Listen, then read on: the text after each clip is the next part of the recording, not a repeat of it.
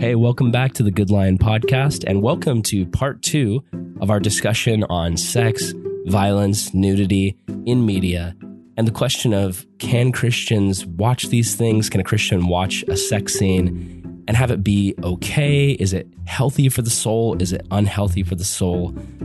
All of these questions and more we are diving into in this topic. If you haven't listened to part 1, it'd be really good to go back and listen to it because we cover a lot of groundwork there. But thanks for joining us now. And with that, I'm going to turn it over to the conversation between me and my co-host, Brian Higgins. So thanks for listening. And with that, let's get to the show. One of the other things that I think is interesting is right now we're talking about being comfortable with the simulation of something, being comfortable with a simulation of sex. And one of the things that I know that you wanted to talk about and is a really valid point to bring up is for some people, seeing the simulation of it makes them want the real thing. And we both come from youth ministry backgrounds, and we both still today help disciple and minister to young adults, particularly young adult men in the church. And not that this is only a male problem, but just because that's the ministry experience that we have of we walk alongside young men who struggle with porn. One of the things that's really important to bring up is seeing something that's simulated can make you no longer want the simulation and can take a guy who is doing his best to move past the struggle of pornography and bring them right back to something they worked so hard to get out of. Right. And it's an interesting kind of parallel because,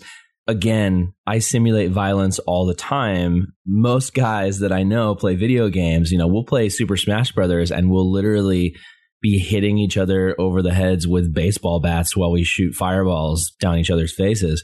But it doesn't make me at all want to really do that to anybody. Yeah, and we'll do that in the church youth room. Yeah, we'll do it in the church youth room.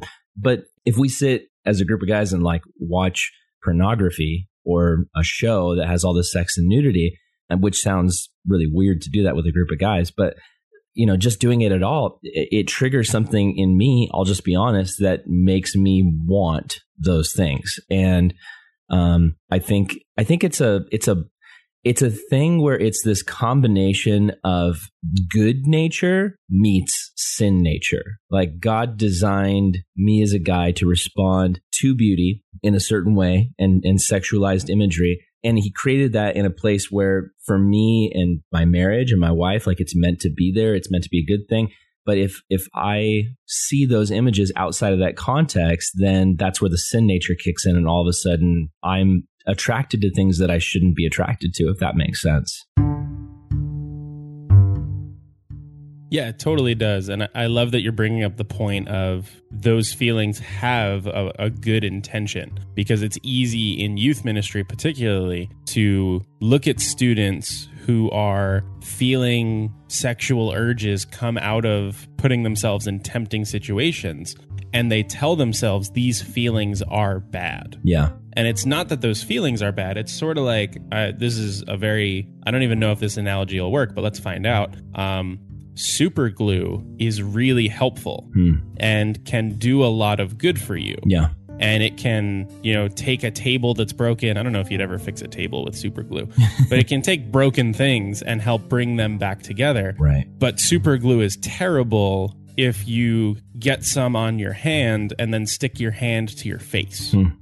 You know, like it's doing the same thing. It's bonding two things together. The question is, do those two things belong together? Yeah, no, totally. And when those feelings of attraction come up, when those sexual impulses come up because of something you're watching, all of those things that rise up in you, they are meant to bind two people together. And the question is, should you be bound to the person you're looking at? Yeah, It's honestly this huge issue in the church with so many Christian kids, you know, sheltered Christian kids who grew up in Christian homes, because a lot of times the message that kids get from parents and Bible teachers and different things is that sex is gross. Like it's something that's just like, oh, that's horrible and it's wrong.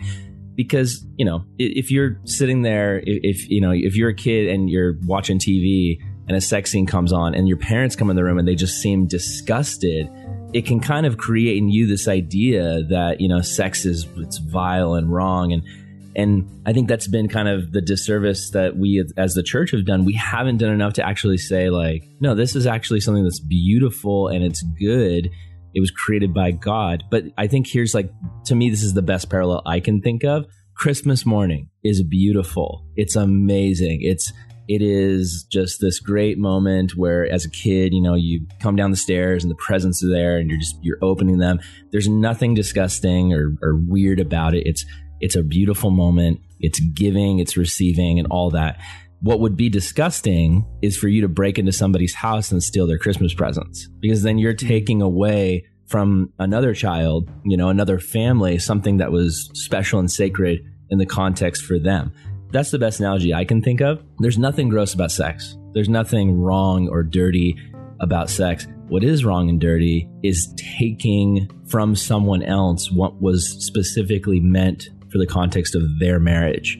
And we're doing that, you know, if we sleep with somebody that's not our spouse, we're doing that. You know, if we're single and we're sleeping with someone we're not married to, we're doing that. But honestly, to the same extent, when we're looking at pornography or even just undressing someone with our eyes, we're doing the same thing. We're taking away from something that was meant for a very special, sacred thing.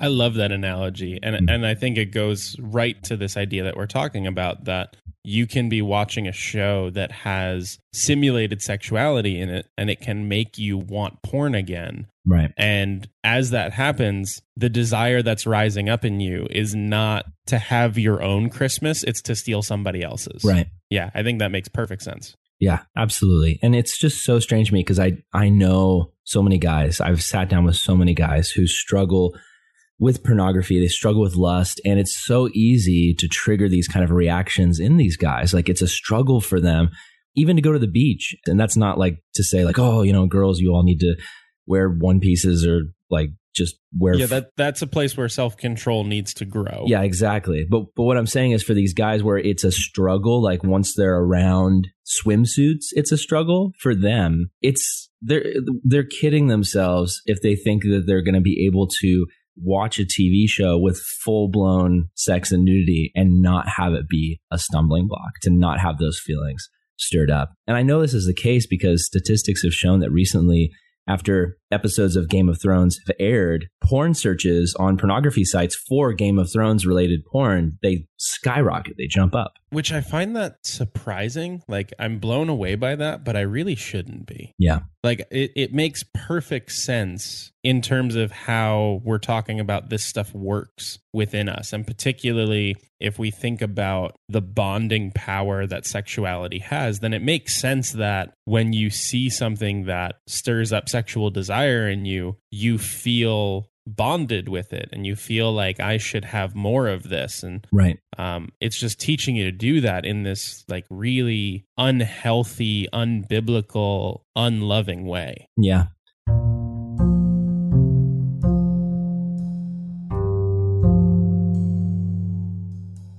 Most people listening to this, if you're single, you know, your goal is marriage. Your goal is, you know, except for the very select special group of people who have just the calling to lifelong singleness. Most single people listening to this, you know, you want to be married. You want to be in a committed covenant relationship with somebody else. I just want to encourage you that pornography, and not even to a lesser extent, to the same extent, shows and movies that feature pornography, if we make these a regular part of our diet, what it's teaching our minds to do is to have sexual responses towards multiple people, towards the idea of variety. That's one of the biggest dangers of pornography, is it very much takes you away from this idea of one person, one body, one sexuality that I'm committed to for the rest of my life. And instead, it trains you to go, well, in order to have a sexual experience, I need to see at least 10 different naked people. And that is not going to serve you well in a marriage at all. In fact, it's going to be something where it could potentially lead you to not see your spouse in a sexual way and not have your spouse trigger that sexuality in you, but instead you need other things to trigger. And that's a very real problem in some marriages, sadly. Yeah, and even without the issue of pornography coming into the marriage, just think of, I don't know how much you've worked with people who are experiencing marriage problems, but I mean, I haven't a ton, but I've talked with pastors who have, and I've had some experience with that. And even just in like, forget whatever the reasoning is for a lack of healthy sexuality in a marriage, just the fact that it's lacking, you're taking away one of the things that's meant to bring you together. Right. And so marriages that don't have a healthy view of sex and a healthy sex drive for one another, they wind up with all of these issues actually staying together. And it's because they're taking away this one thing that's really meant to help them stay together. Right. Absolutely. No, I want to switch over to the idea of looking at things with lust, because I think scripturally we need to go to the word to figure out what it says. And Jesus in Matthew 5:28 says, "If I say to you, if anyone looks at a woman with lustful intent, they've already committed adultery with her in his heart." And it parallels in Job 31 when Job says, "I make this covenant with my eyes not to look lustfully at a young woman." Jesus is like basically saying to us that, you know, we've all heard it said, do not commit adultery. If you're married to somebody, don't sleep with somebody else. But Jesus is like, listen, like in my kingdom, because the Sermon on the Mount is Jesus's kingdom manifesto. It's him basically saying, for me as king, I'm going to explain to you how citizens of my kingdom should live. Jesus is like, listen, in my kingdom, we're so respectful and we're so loving of our sisters that we are not going to even objectify them in our minds, in that secret place where nobody knows and where you know, it's not like anybody would see that you're doing that. You know, if you're objectifying a girl, it's like she doesn't even have to know. You can just do it privately. Jesus is saying in our kingdom, that doesn't fly. In my kingdom, we do not treat human beings made in the image of God for our own sexual satisfaction.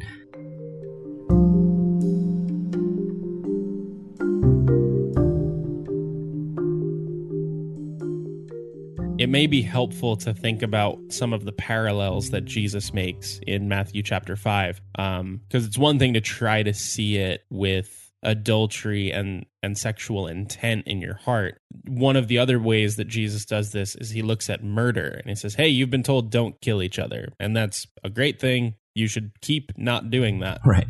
But if you're even angry at your brother without a righteous cause, you've already committed murder in your heart. And so the whole theme of that section of Matthew 5 is saying, I'm not just interested in your actions. I'm interested in the heart that leads to your actions. Right. And so Jesus isn't even giving us that first step, so to speak. He's not even giving us that little heart issue that maybe we won't act on, maybe we won't do anything with, but will inwardly corrupt us. He's saying you don't even get that anymore. Like that unto itself is wrong and damaging, and it's hurting you, and it's hurting the woman that you're looking at. Right. It's hurting everybody. That's not what my kingdom will be all about. And if Jesus is preaching a kingdom of inward transformation that he makes possible by the Spirit living within us, then we should expect that with sexual purity, it will begin inwardly, and it will begin and maybe like I just know I talked to some youth students, and I talked to some people in general about sexual purity. And we asked the question, like, what limit do we need to get to? And I forget exactly where it is in scripture, but it talks about that sexual immorality shouldn't even be named among you. Yeah. So like it shouldn't even be a little bit. And that just gets so discouraging for a lot of people. Right. But remember, this is God's goal for every area of life, that it won't just be you're producing these actions that are outwardly good, but rather your heart is transformed to the point where you are inwardly good. Yeah, no, that's really, really good. And I love the distinction you make between, you know, Jesus saying, if you're looking at somebody in anger and there's no righteous intent, it's just flesh anger. that distinction that there is such a thing as righteous anger. In the same way with sexuality, it's not wrong in a marriage to look at your wife or your husband with sexual desire. It's actually a very, very good thing. So to look lustfully, there's this distinction between sexual desire, which is healthy and God-given, and lust, which is taking something that's not rightfully yours. It's breaking into the home and taking the Christmas presents. I love what James says in James chapter 1, 14 through 15. He says, this is a very actually gnarly verse. It's actually a verse that's using sexual imagery to make a point. A lot of pastors won't really even mention that in the sermon, but I think it's important in this conversation to point it out. So verse 14 says, each person is tempted when he is lured and enticed by his own desires. Then desire, when it has conceived, gives birth to sin. And sin, when it is fully grown, brings forth death. So it's like these stages, like you're tempted and lured by your desires. Like your desires are basically dressing up in scandalous outfits and saying, hey, like, wouldn't it be so great to have me? And then basically it's like you get together with your desire, and it's like this sexual contact with desire, where then desire conceives us with sin. It's like the imagery James is using is like your desires, if you flirt with them and then you engage with them, they're going to literally impregnate you with sin. Not just girls, like we're talking to everybody, guys here too. Like our desires, when we mess with them, they impregnate us with sin. And then the sin grows in us, and then we give birth to it. It starts with desire, and then all of a sudden you're like birthing out of your life into your life, full blown sin. And then it says the sin grows up and it becomes big and strong, and finally it kills us. That's wow. Yeah. Like I've never realized how gross that verse is. It's like Alien, you know, like when the alien like implants that in your chest and then it like bursts out, you know, of your heart or whatever. It'd be like this, like, you know, a man is watching a TV show that features sex and nudity and he's not expecting it, you know, it just comes on, which happens at times. But then when it comes on the screen, it lures him and entices him and he doesn't look away. And then it impregnates him with this desire and it fills him with a desire for more sexual imagery. And then the next thing he knows, he's hunched over a laptop giving birth to sin as he accesses pornography, not just accidentally seeing something, but willingly chasing after it. Now intentionally going after it. Right. And before he knows it, that sin has grown and grown into a massive addiction that ends up killing his marriage, his ministry, and his relationship with Christ. And this happens all the time. Which is crazy. Like there's almost... Like throughout this verse, there's this imagery that we just naturally want to recoil from, which is valid. Because I think with some people, and I know that I do this at time, I don't think of evil desires and a relationship with sin through the imagery of a sexual encounter. I think of it through the imagery of a nice friendship.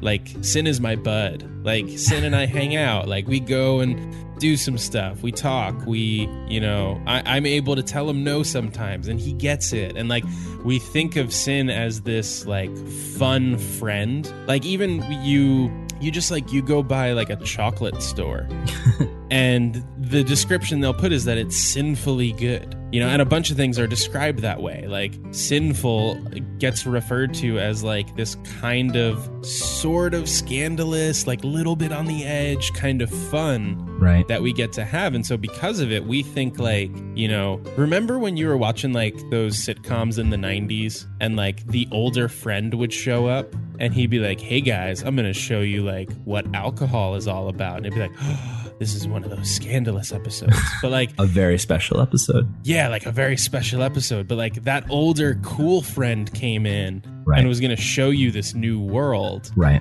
And sometimes we think of sin that way. He's like the older cool friend that shows up and says, hey, I'm going to help you have fun. Hey, you sheltered Christian who probably hasn't had any fun ever because of Jesus. Yeah, exactly. Like it comes and presents itself that way. And so we think that evil desire and sin are friends that want to help us reach a new level of satisfaction, when really the way that this verse paints it out, our evil desires, they're looking to have their way with us. You know, they're looking to get what they want accomplished, and they're just going to use us as the vehicle to make it happen. Not that they're looking for our benefit and our promotion. It's about killing and stealing and destroying the life of the believer.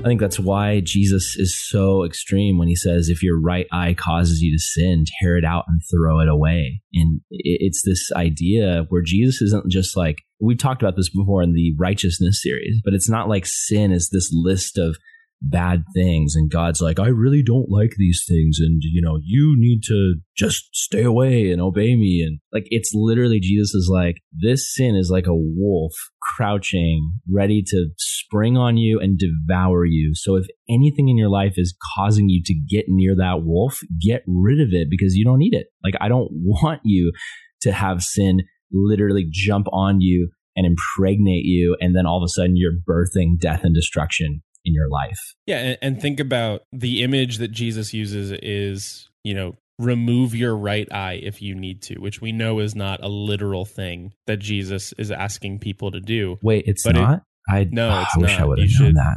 I know. This eye patch is really makes bothering. You look like a cool pirate. Yeah. But think about the imagery that just got used for sin. Like, it did more than remove an eye from you. Mm. You know, like the damage that sin does is far worse than what Jesus is saying. Go to the most extreme lengths you need to, right, to make sure you're not allowing sin to creep in and take a hold of your life. Because whatever you give up on the front end to avoid sin will be so much lesser in comparison than the damage sin will do once it actually is allowed in. So to really, really make the point clear here, we can't tell you, you know, what you should or shouldn't watch. Like, we can't give you a list of shows where it's like, these are the approved shows for Christians and these are the bad shows for Christians. But what we can tell you is if any show or movie that you're watching is causing you to sin, is causing you to have sinful desires, then we can clearly say that the right thing for you is to not engage with that stuff, to cut it out. Yeah, it might be a bummer to not be able to keep up with the plot and talk to your coworkers about it or your friends at school. But it's so much better to have anything out of our lives that causes sin. And I'll just jump into this with dating, because I specifically remember talking to a couple different dating couples who, you know, we were sitting around talking and they were expressing some shows that they were watching. They were saying, oh yeah, have you seen this? Have you seen that?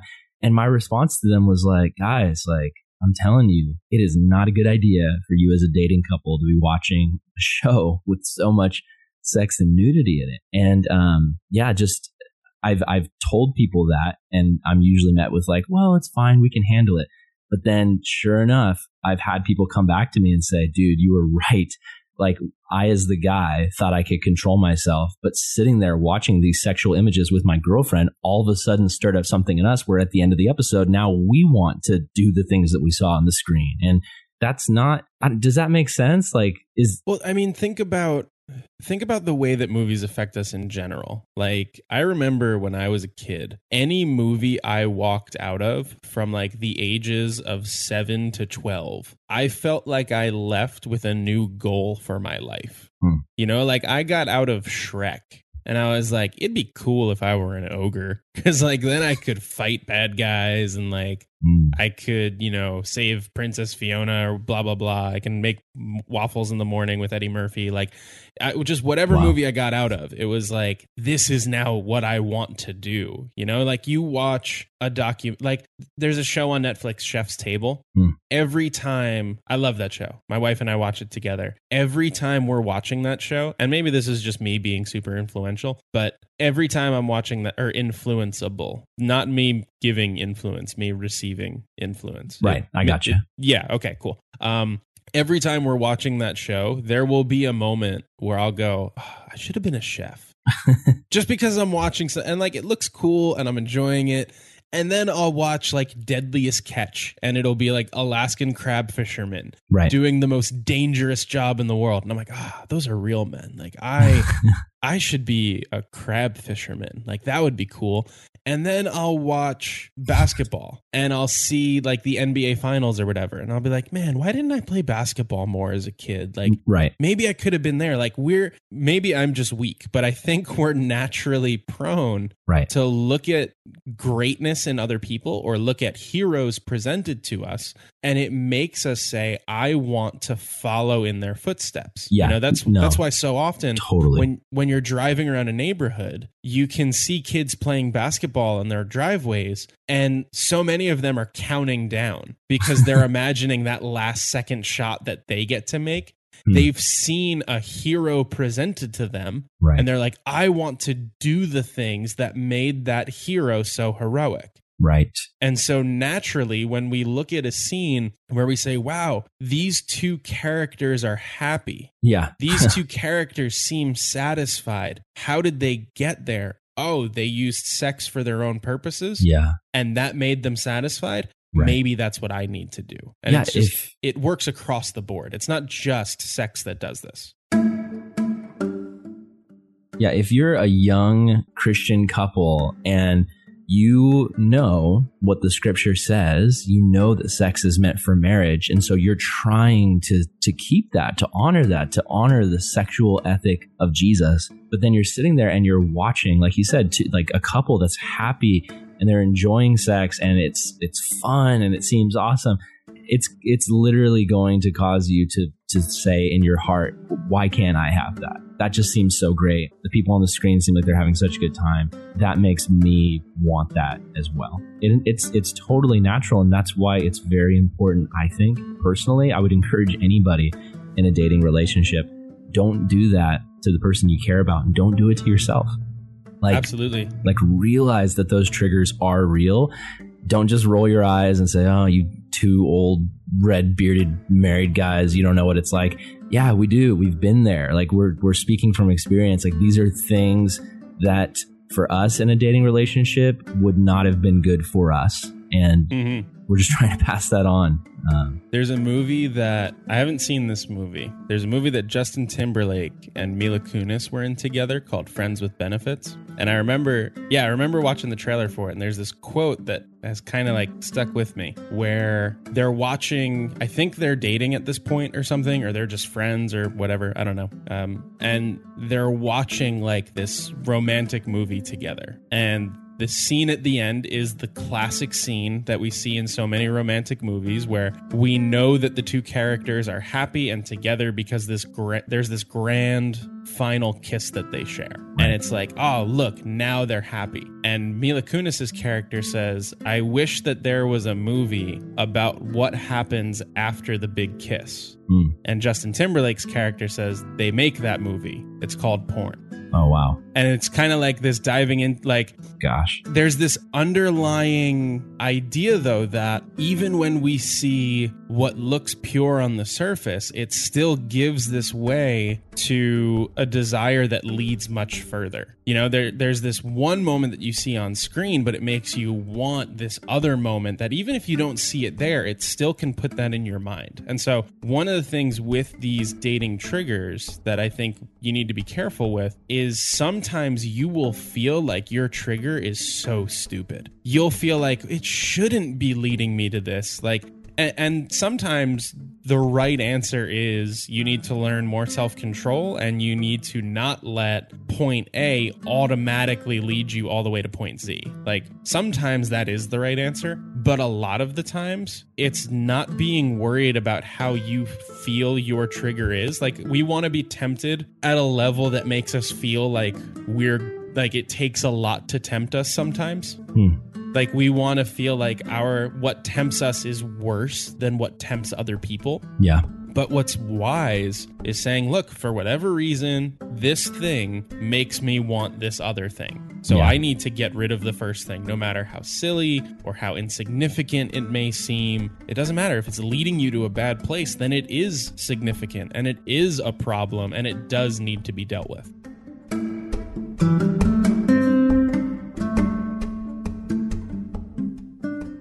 Right. Like, again, just to reemphasize, we can't, you know, necessarily tell you what are the right and wrong shows to watch. But the main point we're getting at is if anything causes you to stumble, it's probably a good idea to get it out of your life. Like, and I'm serious. Like if playing Super Mario Brothers makes you want to go jump on people and stomp their heads, then you probably shouldn't play it. Mm-hmm. Most people, that's not going to be a problem. There might be somebody out there where that is. Or, you know, if watching Breaking Bad makes you want to go and become involved in drugs and, you know, become addicted to like crystal meth, then yeah, probably not a good idea. And or even just like makes you want to be cutthroat in the way that you go about business. Or if watching House of Cards, you know, makes you want to crush your enemies, right, instead of love your enemies, like that's a bad thing. You need to cut that show out then. Right. Yeah.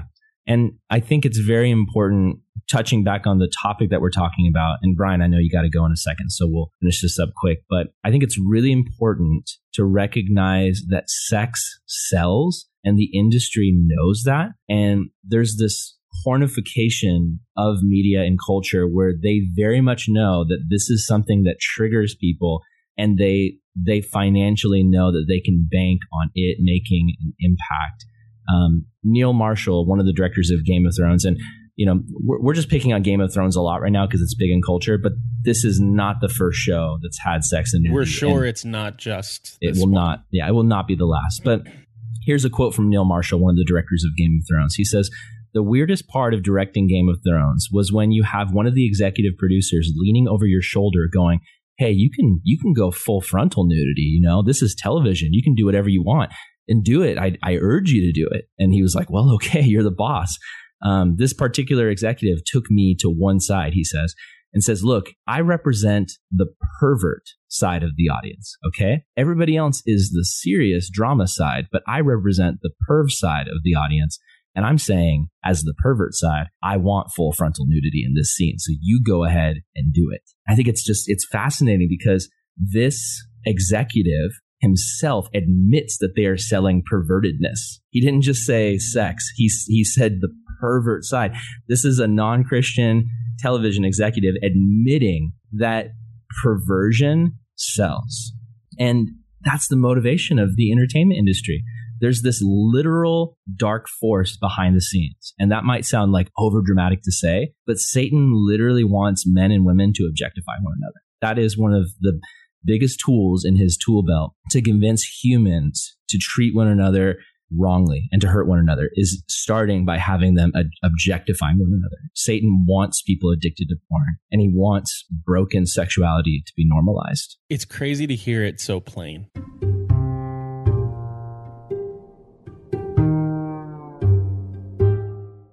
You kind of feel like you knew those conversations were happening, but it's sort of like when Snapchat was first really gaining momentum, everyone had these fears of like, well, this could just become a way that, you know, nude photos get shared pretty easily. And then the makers of Snapchat came out and they're like, "Yep, that's what we were going for." Like, that was the plan the whole time. The goal was to make it easier to talk to somebody and get nudes out of them. Right. Which it's like, it's this thing you instinctually knew, but you were just kind of hoping like, but it can't be that, right? And right. Sometimes we have to admit, yeah, it is that. And yeah, it's wrong and it's broken. There's nothing evil about Snapchat. Even though there was the intention of the creators, there's nothing inherently evil about an app. But if you're listening to this, and if Snapchat is a way that you have people that you're not married to sending you nude photos, or you are tempted to send photos to people, and or maybe you do send photos, then that's not a good thing in your life. And it doesn't matter if it's Snapchat or Instagram or Facebook or just text messaging. Anything that is this open door that's just constantly causing us to struggle with sin, I think Jesus would say, cut it out, you know? Can I share one final thought to close? Yes. So all throughout, there's been this lingering question that we've answered at times and we've come back to at times. But the question of, what if what I'm watching doesn't affect me? Mm. What if an image put in front of me doesn't bother me? Right. There's a moment in the Bible when John the Baptist is killed. And the reason John the Baptist is killed is because King Herod is hanging out at a party and a pretty young girl shows up and dances in a sexually provocative way. And it says in the Bible that he was pleased by this dancing and he was influenced by it to the point where he said, "Tell me whatever you want, and I will give you everything up to half of my kingdom." Gross. Just for one dance. He was like, look, whatever you demand of me, I will give you. Yeah. And one of the things that we need to always keep in mind is that when it comes to imagery that evokes sexual desire outside of marriage, it will always ask us for something. It will always ask us to pay it some kind of tribute. I was listening to a Tim Chaddock message recently. Dang, dude. And he was saying an idol is something that promises to save us and then demands a sacrifice from us. Wow. And so sexual imagery can come along and it offers you this kind of salvation. Hey, are you frustrated? Are you down? Are you feeling lonely? I can save you from this. That's what it comes and offers to us. And then it demands that we sacrifice at its altar. And a lot of the times what we're sacrificing is just what you're saying, Aaron, that we stop viewing other people as human. Right. So be very careful about thinking something I view doesn't have power over me. It very much can in ways more real than you may understand at the moment. Like, I'm sure Herod wasn't sitting there saying, wow, I've completely lost control. Like, he wasn't thinking that, but that's exactly what happened. And we will often recognize that we've lost control long after we've surrendered it.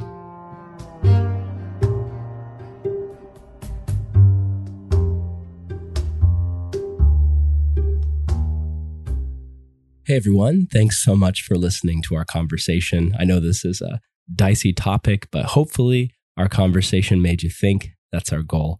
And as I close out the episode, I just want to give you guys a tool, a resource that has been really, really helpful to me. And that is VidAngel. VidAngel is an online filtering service. And no, this is not an ad. I'm not getting paid by VidAngel for this. I personally use this. And so I thought maybe some of you guys might want to know about it. So what is VidAngel? Well, it's a great way to watch content online while still keeping yourself from content that can harm your walk with Christ. It filters out violence, language, disturbing elements, sex, nudity, really anything that you'd want to filter out, you can. And it hooks up to Netflix, Amazon Prime, Amazon Video, and HBO through Amazon. So you can watch a lot of stuff on this and filter out things. I personally usually just keep everything else in and just turn off the sex and nudity, and I'm pretty much good to go. I never really feel like I'm missing out on anything. If there's a scene with a couple and it seems like they're about to have sex and they just walk into the bedroom and close the door and then it just goes to the next scene, I mean, I can fill in the details. I don't need to actually see the actors doing it to know what the story is trying to tell me. And personally, I don't think it's necessarily wrong to even watch a story that has characters that do things that are wrong in it. I mean, we read stories in the Bible all the time that has characters who do many evil things. So it's not an issue of like, oh, this show is evil, don't watch the show. The problem is encountering things in the show that cause me to stumble. They harm my relationship with my wife and with Jesus. And so for me personally, that's why I turn off those things. And I'm not saying it, makes me any holier than anyone else, but I am saying that for a lot of people who struggle and who have conviction that for them to view that kind of content would not be the best thing for them and their marriage and their walk with the Lord, I think it's a great alternative. And, I don't think as Christians, we have to be prudes and just watch Little House on the Prairie or Veggie Tales. But I do think that we need to be wise and try our best to not place anything in front of us that causes us to stumble. And, with VidAngel, you can even watch Game of Thrones without any of the sex scenes. So, it's a great alternative. I think it could be very helpful to a lot of people. And it's pretty cheap. I think I pay maybe $9 a month or something like that for it. I'm not sure. Look it up. But yeah, check it out, VidAngel. Very helpful. Hopefully that's helpful to you. So thanks again for listening to this episode. Good Lion is a production of Hesed Creative and the Calvary Global Network, or CGN. We are a nonprofit podcasting ministry run by a team of volunteers, and our goal is to bring quality, Jesus-focused content to the body of Christ. For more awesome podcast content, as well as articles, educational resources, and more, check out our website, goodlion.io. And if you want to support our work, please visit goodlion.io/support. If you like what we do, leave us a review on Apple Podcasts or iTunes. It helps so much to get the word out there about what we're doing. Thanks, guys, for listening. And until next time, this is Aaron signing off.